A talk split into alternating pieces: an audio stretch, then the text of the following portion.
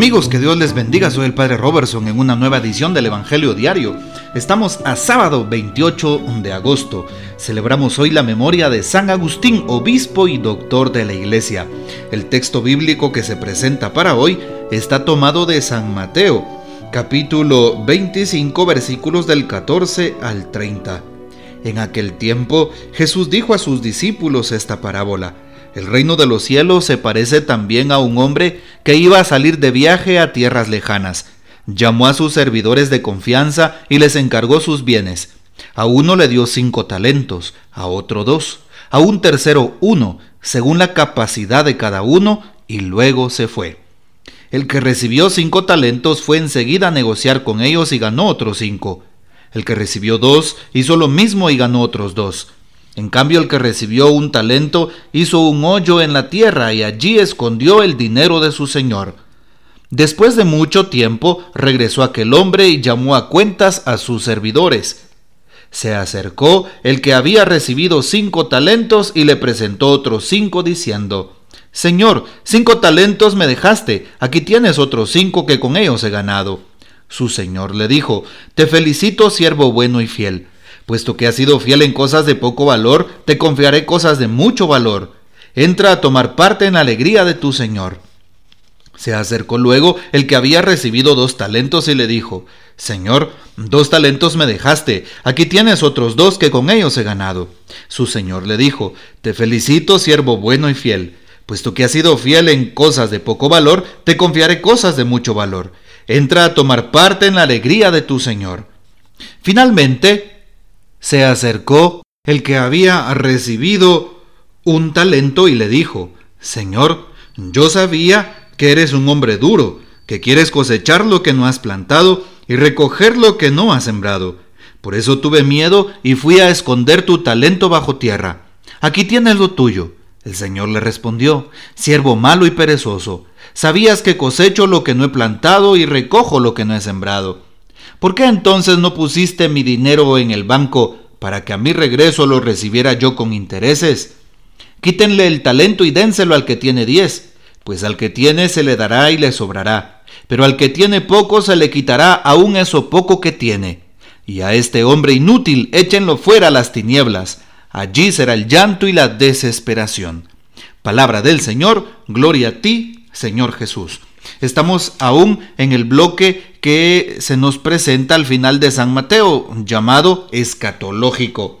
Así es, concluye hoy el discurso escatológico sobre la vigilancia que debe caracterizar a los cristianos ante la venida del Señor Jesús.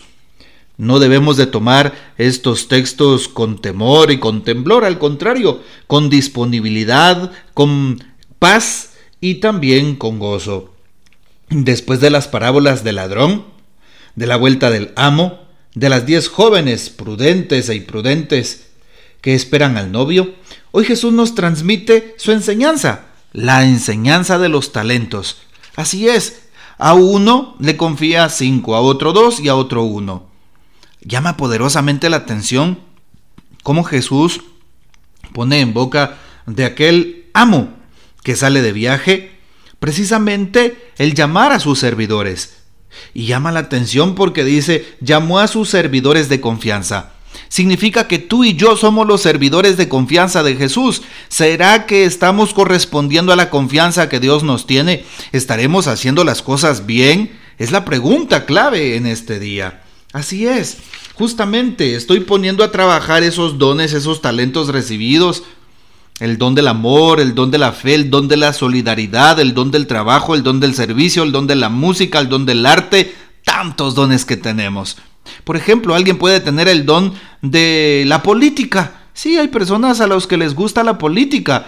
¿Y qué sucede? Pues la política en sí, desde lo etimológico, no es mala, para nada. Al contrario, brota precisamente de un contexto que ayuda al hombre a relacionarse entre sí mismo con los demás y, su objetivo es tender al bien, a la verdad y a la justicia. Bueno, si alguien tiene ese don, que lo ponga a trabajar, que busque en la doctrina social de la iglesia y en el Evangelio las razones que fundamenten su trabajo. Sí, y hará las cosas bien. Eso es poner a trabajar sus dones. sin caer pues en antivalores que muchas veces eh, pues denigran el trabajo de un político. Ese es un ejemplo de tantos que podemos nosotros tener.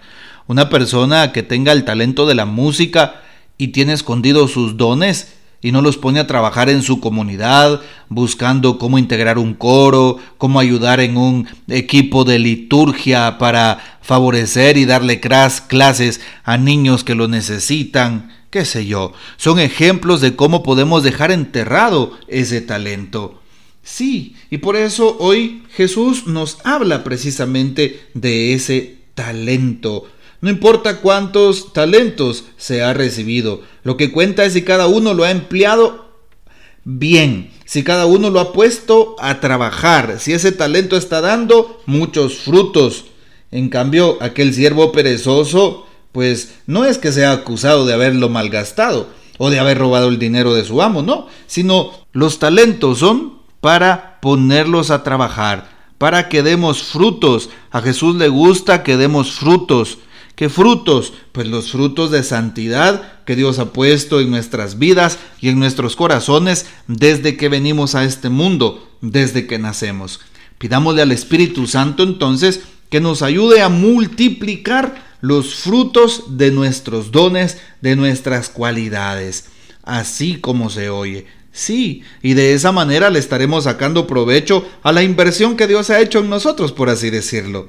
Sí, recuerden que estamos en este contexto de la escatología. Estén en vela, nos repiten los textos bíblicos en estos días. Estar en vela, cada uno de nosotros ha recibido dones, esos talentos, esas virtudes, y no sabemos cuándo volverá el dueño a pedirnos cuentas del uso que le hayamos dado a esos talentos. Por eso, hagámoslo bien fructifiquemos bien.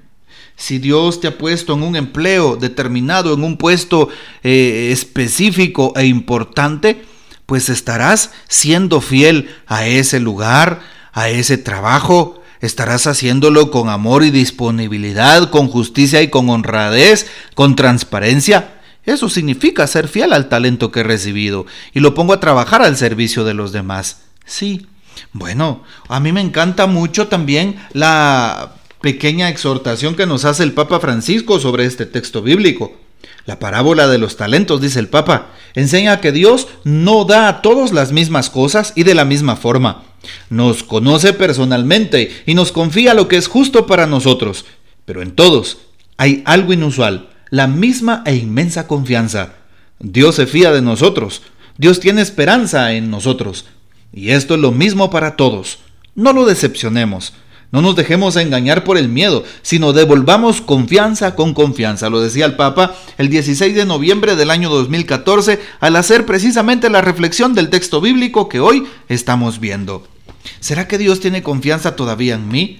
¿Dios sigue creyendo en mí? Claro que sí. Dios sigue depositando su confianza en mí, por supuesto. ¿Y cómo lo noto? Porque tengo vida, porque tengo salud, porque tengo trabajo, porque tengo lo necesario. Por lo tanto, Dios me está dando la oportunidad de seguir adelante, de cambiar las cosas, de no ser la misma persona mediocre, de no ser el mismo tibio con mi fe, de no ser la misma persona injusta, sino que haga las cosas bien, como Dios manda. Las cosas para Dios tienen que hacerse lo mejor posible, si no con una perfección impecable, por lo menos intentar hacerlo. Sí, con todo el gusto de la vida, con todo el gozo, y de esa manera, al final de los días, como lo hizo con aquel que entregó cinco más o dos talentos más, el Señor nos, dirá lo siguiente. Te felicito, siervo bueno y fiel, puesto que has sido fiel en lo poco, te confiaré cosas de mucho valor. Por eso hay un cantito que dice así, el que es fiel en lo poco, será fiel en lo mucho. Bueno, pues pidámosle al Señor que nos ayude a seguir siendo fieles en las cosas pequeñas que se nos encomienden, fiel en el trabajo, fiel en mi servicio, fiel en mi comunidad, fiel en mi familia, fiel en todo lo que Dios me haya encomendado, fiel con los dones y carismas que el Señor me ha dado y de esa manera podré realmente ser un cristiano comprometido con el reino, comprometido con el Evangelio, comprometido con la palabra. Que el Señor nos bendiga, nuestra Madre Santísima nos guarde y gocemos de la fiel custodia de San José. Hasta mañana.